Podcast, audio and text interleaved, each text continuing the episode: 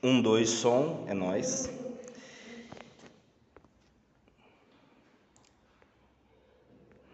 Beleza.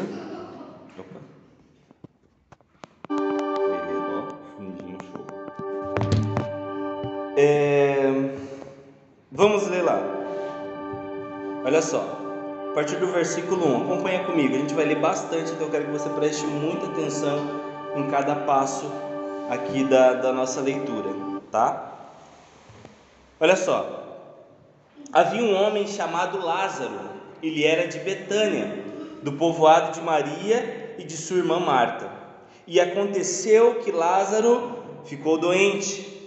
Maria, sua irmã, era a mesma que derramara perfume sobre o Senhor e lhe enxugara os pés com os cabelos. Então as irmãs de Lázaro mandaram dizer a Jesus: Senhor, aquele quem amas está doente. Ao ouvir isso, Jesus disse: Essa doença não acabará em morte, é para a glória de Deus, para que o Filho de Deus seja glorificado por meio dela. Jesus amava Marta, a irmã dela e Lázaro. No entanto, quando ouviu falar que Lázaro estava doente, ficou mais dois dias onde estava. Depois disse a seus discípulos: Vamos voltar para a Judéia. Estes disseram: Mestre, há pouco tempo os judeus tentaram apedrejar-te, assim mesmo vai voltar para lá? Jesus respondeu: O dia não tem doze horas? Quem anda de dia não tropeça, pois vê a luz deste mundo. Quando quando anda de noite, tropeça, pois nele não há luz. Depois de dizer isso, prosseguiu dizendo-lhes: Nosso amigo Lázaro adormeceu. Vou até lá para acordá-lo. Seus discípulos responderam: Senhor, se ele dorme, vai melhorar. Jesus tinha falado da sua morte, mas os seus discípulos pensaram que ele estava falando simplesmente do sono. Então lhes disse claramente: Lázaro morreu. E para o bem de vocês estou contente não por não ter estado lá, para que vocês creiam, mas vamos até ele. Então Tomé, chamado Dídimo, disse a seus discípulos: Vamos também para morrermos com ele. Ao chegar, Jesus verificou que Lázaro já estava no sepulcro havia quatro dias. Betânia é, distava cerca de 3 quilômetros de Jerusalém, e muitos judeus tinham ido visitar Marta e Maria para confortá-la pela perda do seu irmão. Quando Marta ouviu que Jesus estava chegando, foi encontrá-lo, mas Maria ficou em casa. Disse Marta a Jesus: Senhor, se estivesses aqui, meu irmão ter, não teria morrido, mas sei que mesmo agora Deus te dará tudo o que pedires. Disse-lhe Jesus: O seu irmão vai ressuscitar. Marta respondeu: Eu sei que ele vai ressuscitar na ressurreição, no último dia. Disse-lhe Jesus: Eu sou a ressurreição e a vida. Aquele que crê em mim, ainda que morra, viverá. E quem vive e crê em mim não morrerá eternamente. Você crê nisso? Ela respondeu: Sim, Senhor, eu tenho crido que tu és o Cristo, o Filho de Deus que deveria vir ao mundo. E depois de dizer isso, foi para casa e, chamando a parte, Maria disse-lhe: O Mestre está aqui e está chamando você. Ao ouvir isso, Maria levantou-se depressa e foi ao encontro dele. Jesus ainda não tinha entrado no povoado, mas estava no lugar onde Marta o encontrara. Quando notaram que ela se levantou depressa e saiu, os judeus que estavam confortando em casa seguiram-na, supondo que ela ia ao sepulcro para lhe chorar. Chegando ao lugar onde Jesus estava e vendo, Maria prostrou seus pés e disse: Senhor, se estivesses aqui, meu irmão não teria morrido. Ao ver chorando Maria e os judeus que acompanhavam, Jesus agitou-se no espírito e perturbou-se. Onde o colocaram? perguntou ele. Vem e vê, responderam eles. 35. Jesus chorou. Salve racionais. Então os judeus disseram: Veja como ele o amava. Mas alguns deles disseram: Ele que abriu os olhos do cego não poderia ter impedido que este homem morresse? Jesus, outra vez profundamente comovido, foi até o sepulcro. Era uma gruta com uma pedra colocada à entrada. Tirem a pedra, disse ele. Disse Marta, irmão morto: Senhor, ele já cheira mal, pois já faz quatro dias. Disse-lhe Jesus: Não lhe falei que se você cresce, veria a glória de Deus? Então tiraram a pedra. Jesus olhou para cima e disse: Pai, eu te agradeço porque me ouviste. Eu sabia que sempre me ouves, mas disse isso por causa do povo que está aqui, para que ele creia que tu me enviaste. Depois de dizer isto, Jesus bradou em voz, em alta voz: Lázaro, venha para fora. O morto saiu com as mãos e com os pés envolvidos em faixas de linho e o rosto envolto num pano. Disse-lhe Jesus: Tirem as faixas dele e deixem-no ir. Muitos dos judeus que tinham ido visitar Maria, vendo o que Jesus fizera, creram nele. Mas alguns deles foram contar aos fariseus o que Jesus tinha feito. Vamos orar? Papai, obrigado pela tua palavra, obrigado pela tua mensagem, Deus. É pura graça tua nós termos acesso a manuscritos tão poderosos, Pai, mensagens tão poderosas, Deus. Então se revela nessa noite, abre os corações que de fato a tua mensagem, a tua palavra venha ser como uma semente que caia nos corações e frutifique, Pai, e dê bons frutos. Em nome de Jesus. Amém. Amém, galera. Amém. Acompanhar a leitura? Show de bola. Seguinte, como nós falamos no capítulo 9, Jesus ele cura um cego de nascença. Então o cara nasceu cego e Jesus curou. E o pessoal começou a interrogar o cara, né? Pô, como assim que Jesus te curou? Da onde ele tirou isso? Como que ele fez? O cego falou: "Não sei quem é esse cara, não sei quem é, mas eu sei que eu era cego e agora eu vejo". No capítulo 10, nós vamos ver que Jesus começa a pregar a mensagem que nós falamos na semana passada, aliás, nesse, é, no outro domingo, que Jesus começa a falar que ele é o bom pastor, e os religiosos começam a condená-lo, dizendo: Cara, quem você pensa que é, afirmando que você é Deus, e tentam apedrejar Jesus, e Jesus foge daquela região. E o que, que acontece? Capítulo 11, onde nós chegamos, Jesus estava indo para outro lado, o que, que acontece? Avisam Jesus, Lázaro morreu.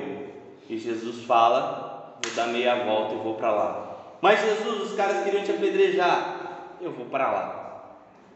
Então, essa, essa história é muito legal, porque o versículo, capítulo 11, ele começa com um versículo muito impertinente. Eu não sei se você começa a olhar e começa a, a ter algumas Deus começa a falar com você, mas por exemplo, existe que no versículo 1 fala o seguinte: E aconteceu que Lázaro ficou doente. O que, que a Bíblia fala? E aconteceu. Como assim? Aconteceu. Simples assim. Isso é muito legal, porque hoje eu quero falar muito acerca do sofrimento humano, sobre os nossos sofrimentos. Porque de fato existem sofrimentos que a gente não vai conseguir explicar. Tem coisas que a gente não vai conseguir explicar com um mais um e vai ser dois. Não vai ter como a gente conseguir explicar. De fato, a matemática consegue ser muito exata, mas tem coisas, e principalmente na vida com Deus e nessa vida, que a gente não consegue explicar. No mesmo capítulo 9 de João, o que, que acontece? Os caras falam: Jesus, esse cara nasceu cego. Quem pecou? A mãe dele ou o pai dele? Jesus falou: ninguém pecou simplesmente aconteceu. Ele nasceu cego. Assim como no capítulo 11 começa: E aconteceu que Lázaro ficou doente. Por quê? Não sei.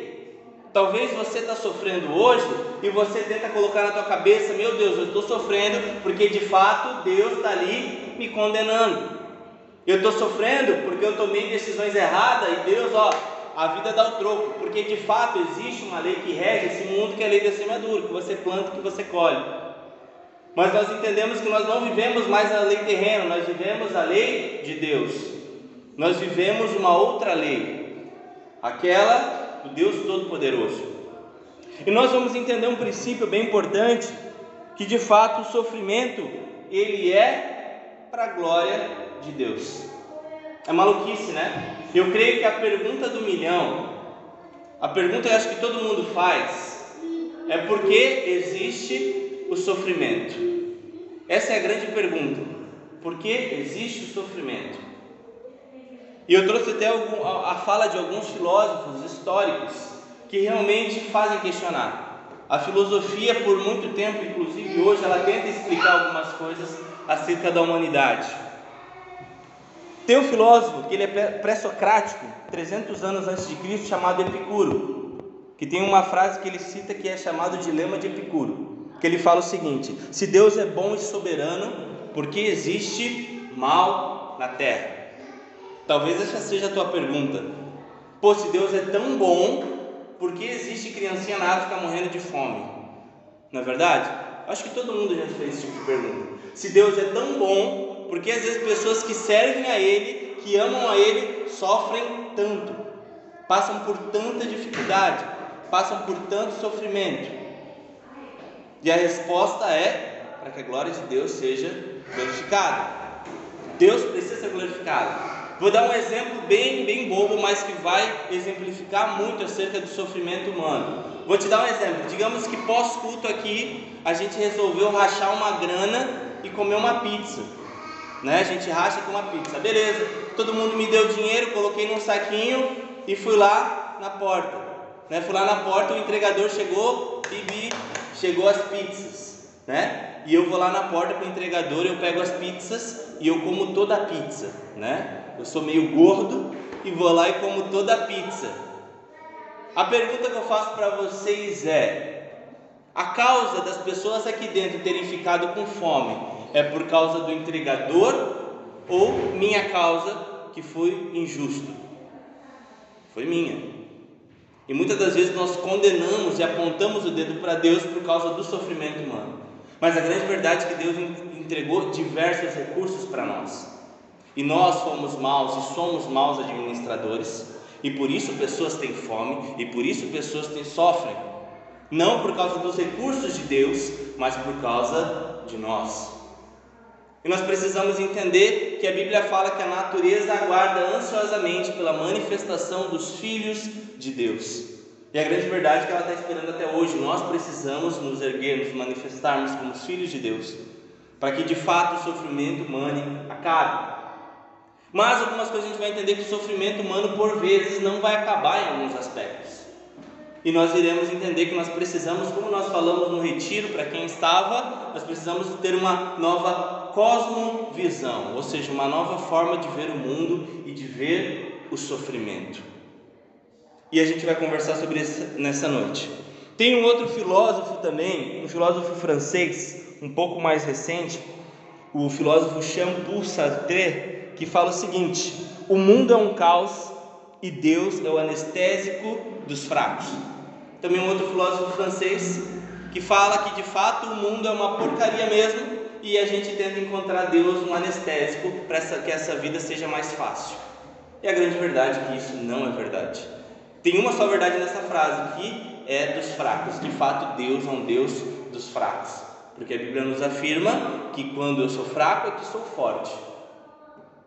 Então esse é outro ponto. E também tem o filósofo Friedrich Nietzsche, dos mais conhecidos, alemão, que ele fala que Deus está morto. Ele fala que ele não consegue mais ver Deus nas pessoas, que o cristianismo morreu porque as pessoas não vivem mais com base nos ensinamentos de Cristo. Porém, por isso, Deus está morto. Só para você entender que esses filósofos falaram essas coisas porque eles olhavam para a humanidade e olhavam para o sofrimento e pensavam: não existe Deus, não tem mais nada. Mas a grande verdade, eu até anotei aqui que o mundo de fato acha que o sofrimento é a ausência de Deus, mas o sofrimento não é a ausência de Deus. Nós vamos entender que por vezes o sofrimento é Deus presente no talo. O sofrimento é Deus em, em carne e osso nas nossas vidas. O sofrimento acontece com o homem. Mas, como eu falei, algumas coisas a gente não vai entender, porque assim como nessa história, aconteceu com Lázaro. Então, se nós entendemos que o sofrimento vai continuar nas nossas vidas, a questão não é parar o sofrimento, a questão é como olhar para o sofrimento. Nós continuaremos em luta até a volta de Jesus. Mas a forma, o que, eu vou fazer com esse sofrimento? Só para você entender, né? voltando para a história de Lázaro, que Lázaro tinha morrido. Naquele contexto que Jesus estava, um, um funeral, né? um culto fúnebre, ele durava sete dias do judeu. Então ele durava sete dias, aquele tempo, aquele culto fúnebre, as pessoas chorando em volta. E eu coloquei aqui alguns pontos para a gente conversar nessa noite, que é por que Deus permite o sofrimento humano? porque Deus permite o sofrimento humano. Pode ter certeza que tudo que acontece na sua vida tem a permissão de Deus. Pode ter certeza. Deus está com você o tempo todo. E eu quero muito que você saia com essa certeza disso. Deus permite o sofrimento humano. Meu Deus, mas Deus é tão legal. Deus permite o sofrimento humano. Deus sempre permitiu e vai permitir que o sofrimento aconteça. Não tem como nós fugirmos do sofrimento. Ele é parte de um processo que nós poderemos, nós devemos passar nessa terra. O sofrimento vai acontecer. E a forma não é fugir do sofrimento, mas é como lidar com o sofrimento. Então existem algumas formas se você está se afogando. Você pode fazer duas coisas: ou morrer afogado, ou bater o braço e as pernas e começar a nadar. Então é a mesma situação e você pode tomar duas atitudes diferentes. Então, a gente vai ensinar biblicamente que atitudes tomar e o que Deus quer com tudo isso. Amém, meus irmãos? Pergunta para o seu irmão: está acordado? Está acordado, tá bom, então está acordado. Gente, primeiro ponto: por que Deus permite o sofrimento humano? Primeira, primeira resposta para isso: porque no sofrimento humano nós aprendemos a esperar. Essa é a primeira resposta. Por que Deus permite que a gente sofra? Porque no sofrimento humano nós aprendemos a esperar. Isso fica exemplificado no versículo 6. Olha ali: no entanto, quando ouviu falar que Lázaro estava doente, ficou mais dois dias onde estava. Que loucura, né? Por que Jesus já não foi lá para Lázaro? Foi lá, né? O cara morreu, mas é no tempo de Jesus e Jesus precisava ficar mais dias onde ele estava. É muito similar à história que a Bíblia conta também sobre a filha de Jairo. Né? O que, que acontece com a filha de Jairo? Jesus está andando até essa casa e aparece a mulher do fluxo de sangue. Pessoal, Jesus, a menina está morta, vamos! E Jesus, não, alguém me tocou. Então eu preciso fazer alguma coisa aqui antes de ir para lá. Isso é muito legal porque nós, não, nós entendemos que o tempo de Deus não é o nosso tempo. Isso é muito importante. E nós precisamos entender que o urgente não move Deus. Birra do filho não move Deus. Não adianta você se espernear pedindo para esse sofrimento passar, para essas coisas passarem, que não vão passar, porque é o tempo de Deus. Deus ele nunca é movido pelo urgente. Não tem a ver com quanto mais você der, mas tem a ver com o tempo de Deus. Então, sabe o teu sofrimento hoje? Ele está te ensinando a esperar, esperar o tempo certo do agir de Deus. Então, eu fico, é, mas é muito louco nessa questão do tempo de Deus, porque eu me coloco no lugar do familiar de Lázaro. Sei lá, imagine minha mãe. Minha mãe, esses tempos aí, estava mal do Covid, né, mãe? tá, tá viva, glória a Deus, né? Que Deus quis que ela ficasse. E minha mãe ficou super mal, gente foi duas vezes no médico. E eu fico pensando se a minha mãe tivesse super mal e ligasse pro médico e o médico falasse: Olha, cara, eu vou, te, eu vou atender tua mãe daqui dois dias. Cara, que loucura! Já pensou isso? Foi o que Jesus fez com Lázaro. Por quê? Porque era o tempo dele. Porque a glória dele tinha que se manifestar daquela forma. Tem coisas que nós não entendemos, nem porque Lázaro morreu, nem porque Jesus esperou dois dias, mas isso nos ensina a esperar o tempo de Deus. Nós precisamos aprender o tempo de Deus para as coisas. Amém, meu irmão? Pode ter certeza que sempre tem o ensinamento do Pai por detrás de todo esse tempo esperado. Amém? Segundo ponto, que eu acho que esse é o mais clássico, esse é o que todo mundo fala, né? O sofrimento revela o nosso coração. A forma como você age no seu sofrimento vai demonstrar como é o seu coração e para quem ele é devoto. É muito legal que no versículo 21, olha só que Marta fala: Se Senhor, se estivesses aqui, meu irmão não teria morrido. Não é muito louco isso? Não parece a gente? Pô, Jesus, se o Senhor tivesse feito isso na minha vida aquela vez, hoje estaria muito bom. Jesus, se o Senhor tivesse feito antes, se o Senhor viesse um pouquinho antes, com certeza eu teria sido transformado e coisas diferentes teriam acontecido. A gente tem sempre esse senso de achar que Jesus errou o tempo, não é verdade? Muitos de nós pensam, meu Deus, parece que Deus está errado, parece que Ele errou o tempo. Pô, a Bíblia fala isso para mim.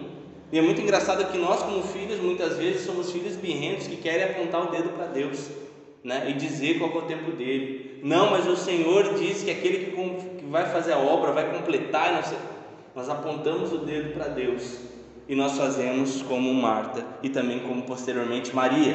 O que, que ela disse? Pô, se o Senhor estivesse aqui antes, poxa vida, com certeza teria sido diferente. Pô, Jesus, se o Senhor tivesse transformado a minha vida aqui antes, meu, teria sido bem.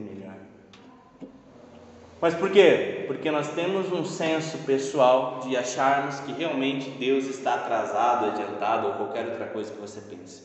Mas deixa eu falar, Deus está no tempo dele.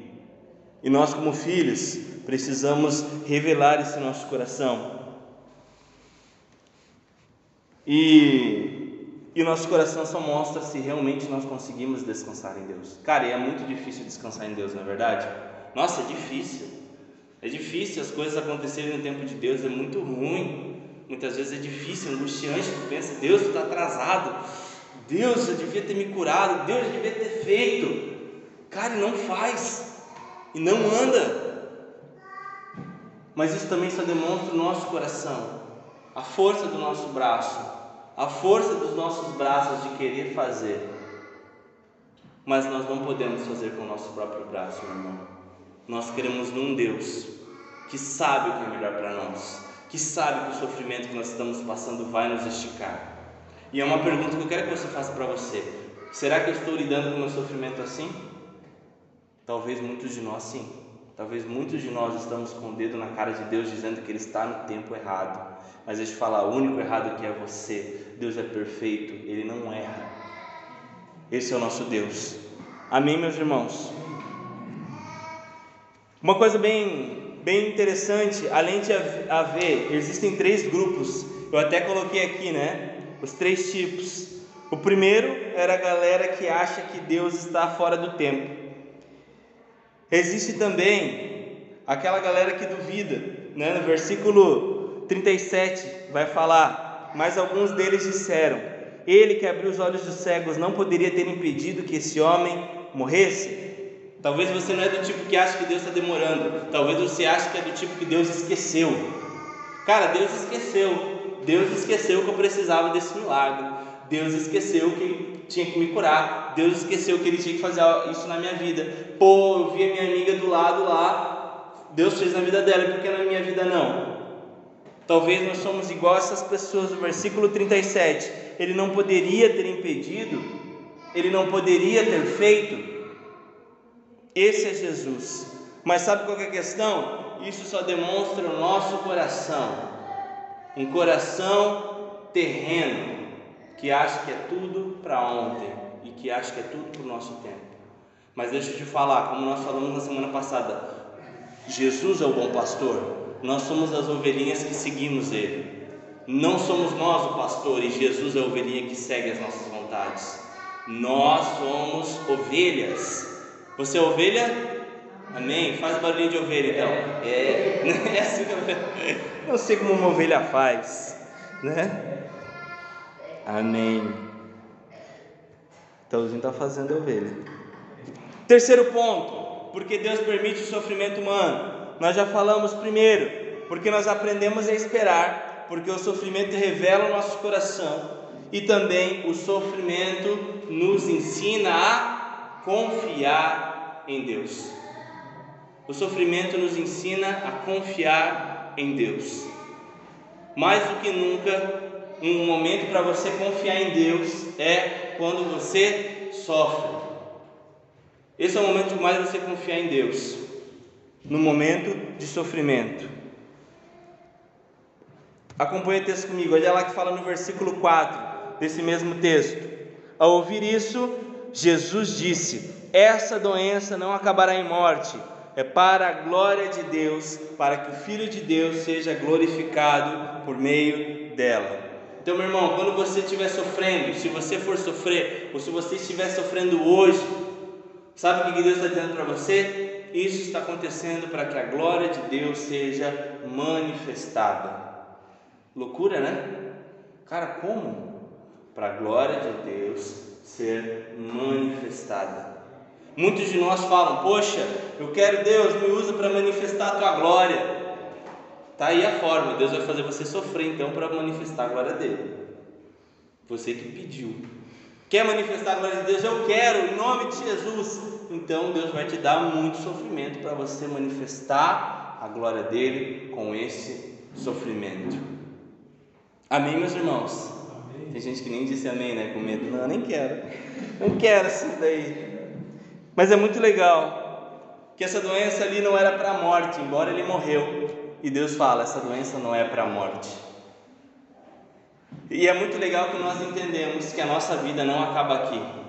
Tudo que acontece sofrimento nas nossas vidas não é para a morte, é para vida. Por isso que ele fala: Eu sou a ressurreição, porque vocês também serão ressuscitados, e eu sou a verdadeira vida. Eu sou a ressurreição e a vida. Então o sofrimento vai fazer isso conosco, vai nos trazer ressurreição e vida em nome de Jesus. Amém, meus irmãos? Volta lá comigo no vai lá comigo no versículo 39. Vai lá no texto lá no versículo 39.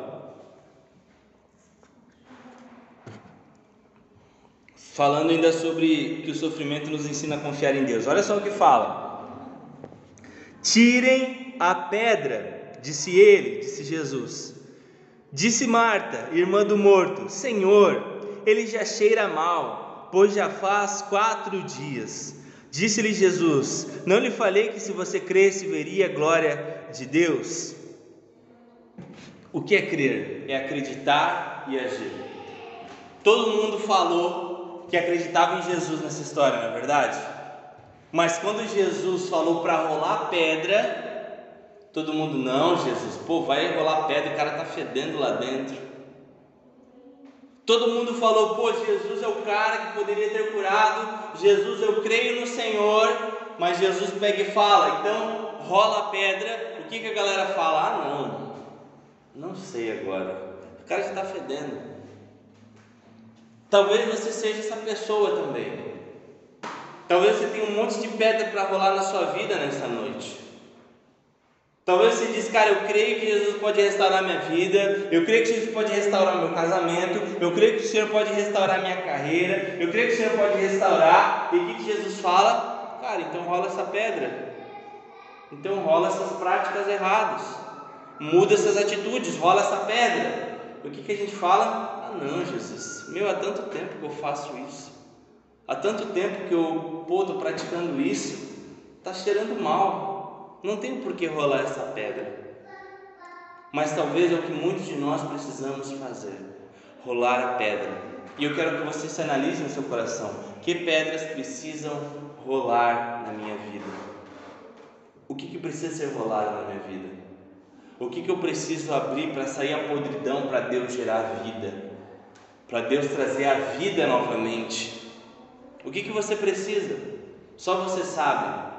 Só você sabe o que tem dentro desse túmulo que é o seu coração, muitas vezes, escondido, guardado. Mas Deus está falando essa noite: rola essa pedra, rola essa pedra. Jesus, mas está tudo podre. Eu vou fazer vida. Jesus, mas faz. Não, rola a pedra. E Jesus pode fazer e trazer vida nova para você. Você crê, meu irmão? Amém? Amém? Amém, amém, amém. Amém. Glória a Deus. Deus quer transformar nossa vida hoje. Nós só acabamos de dizer o terceiro ponto que o sofrimento nos ensina a confiar em Deus. Glória a Deus. E nós precisamos confiar em Deus, de fato. Existe um quarto ponto que o sofrimento faz. O sofrimento humano deveria fazer e faz. Que é o que? O sofrimento nos aproxima de Cristo. O sofrimento nos aproxima de Cristo. É muito legal, porque Jesus poderia fazer várias coisas nesse contexto, mas sabe o que, que ele faz? Versículo 35, o que, que fala? Jesus chorou. Jesus chorou. Cara, Jesus era incrível, né? Jesus era incrível. Cara, eu, eu fico pensando, e até quero que você pire comigo, se realmente a gente, sei lá, tivesse o poder que Jesus, só pensa, só imagina, que nós tivéssemos o poder que Jesus tem e nós chegássemos num velório e a gente pudesse ressuscitar, como que nós chegaríamos nesse velório? Eu creio que muitos de nós chegariam, ei galera, para de chorar, ei, vozinha, para de chorar, pô, tô aqui, eu vou curar. Né? Ei galera, ei, o papai chegou, vamos, vamos curar você nessa noite. Nós chegaríamos, sei lá, de qualquer forma.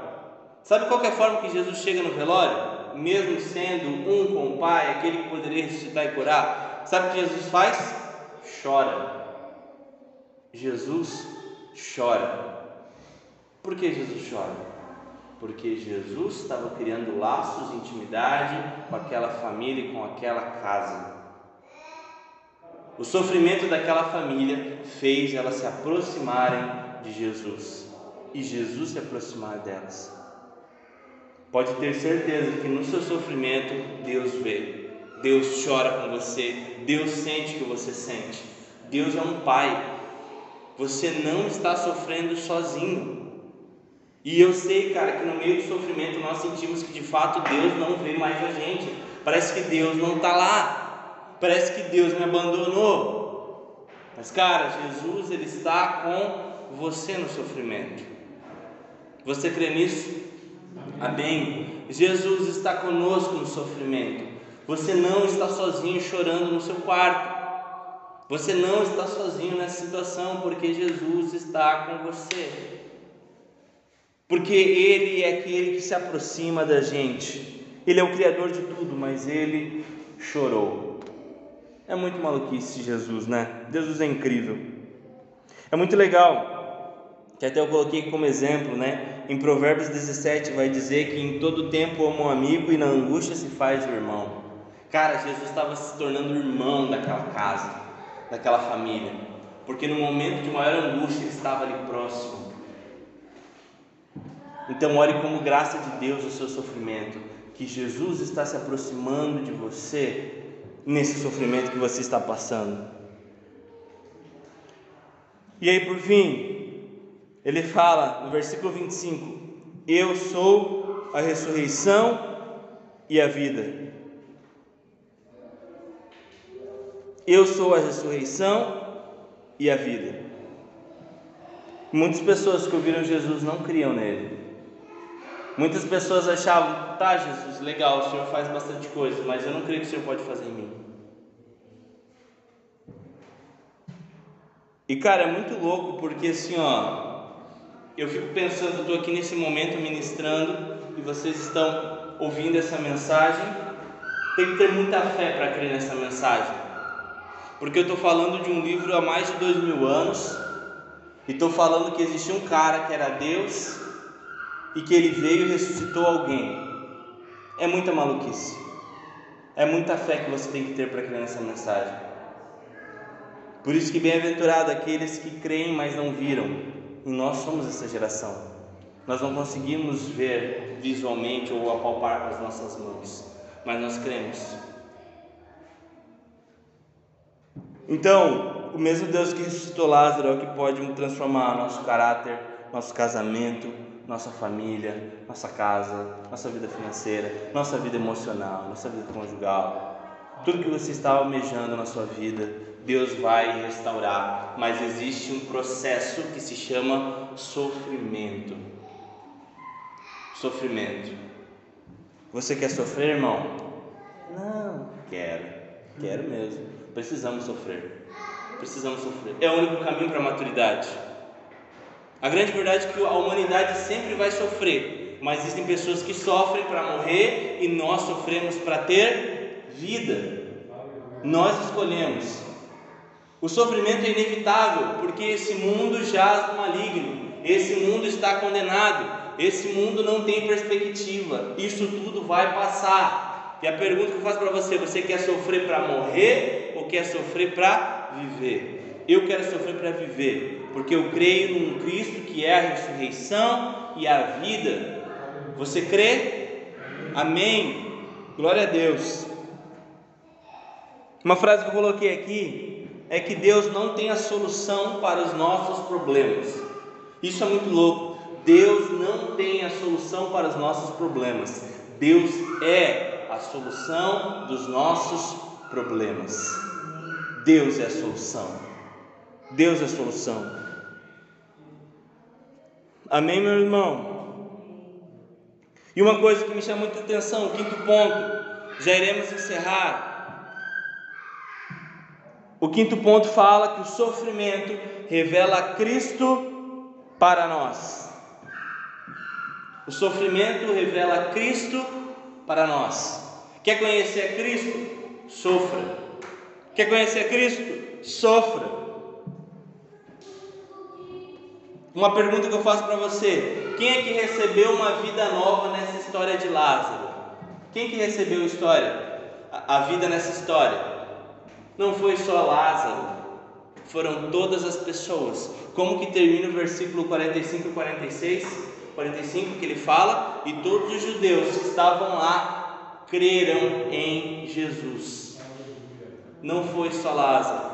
Então pode ter certeza que o milagre que Deus vai fazer na sua vida não é só para você. O milagre que Deus faz na sua vida gera vida nas pessoas à sua volta.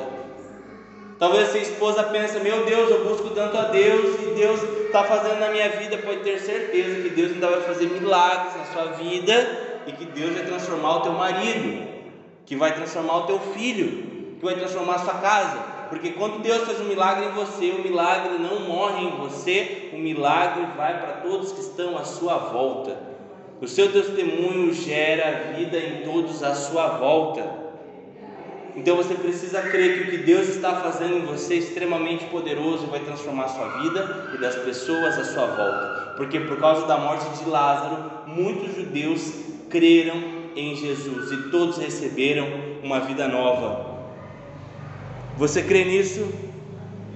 Amém? Cara, nós precisamos tomar uma decisão. Jesus fala algo para nós, assim como ele falou para Lázaro. Ele falou: venha para fora, venha para fora. E talvez muitos de nós estejamos como Lázaro. Talvez você não está morto fisicamente, mas espiritualmente. Sabe o que Jesus fala para você? Venha para fora. Venha para a luz. Venha para fora que Deus tem algo para fazer na sua vida. E a pergunta que eu faço para você é: será que temos feito os nossos sofrimentos manifestarem a glória de Deus? Ou será que simplesmente seu sofrimento tem sido uma dor de cabeça para todo mundo que está à sua volta? Porque ninguém mais aguenta você reclamar, porque ninguém mais aguenta você murmurar. Ao invés de você transformar em algo extremamente poderoso, você está transformando em algo totalmente destrutivo. Nós precisamos manifestar a glória de Deus com os nossos sofrimentos. Essa é a nossa luta, essa é a nossa batalha. Por quê? Porque, como nós falamos, nem a morte, nem a vida, nada pode separar-nos do amor de Deus. Nada pode nos separar do amor de Deus. Sabe o que é nada? É nada. Nada pode nos separar do amor de Deus. Nós podemos nos aproximar desse amor. Sabe como nós nos aproximamos? Venha para fora, venha para fora, venha ver a luz. Porque, como nós pregamos anteriormente, eu sou a luz do mundo, você vai ser luz do mundo também. E essa é a mensagem que nós precisamos carregar acerca do sofrimento humano. Então, em nome de Jesus, eu quero que muito você saia com isso no seu coração. Deus, eu vou sofrer, mas eu quero sofrer direito. Deus, eu quero sofrer, mas que vale a pena esse sofrimento. Que eu não venha sofrer em vão. Que eu não venha sofrer em vão. Que talvez a minha briga conjugal não venha acabar com o meu casamento, mas venha fazer um casamento muito mais poderoso e firme e um testemunho maravilhoso. Que as minhas dificuldades profissionais não venham fazer eu me tornar um desempregado, mas sim ser um bom cristão que deu um bom testemunho e transformou muitas pessoas no meio corporativo que realmente os meus estudos, o sofrimento está difícil, não venha me transformar em um estudante que cola, que dá mau testemunho, enfim, mas que sim demonstre que realmente você é capaz, que Deus pode fazer na sua vida. Transforme o seu sofrimento de hoje num testemunho poderoso, um testemunho transformador. Em nome de Jesus. Você crê que Deus pode fazer algo poderoso em cima do seu sofrimento? Amém. Levanta sua mão se você crê. Amém. Levanta agora o seu corpo. Vamos ficar de pé.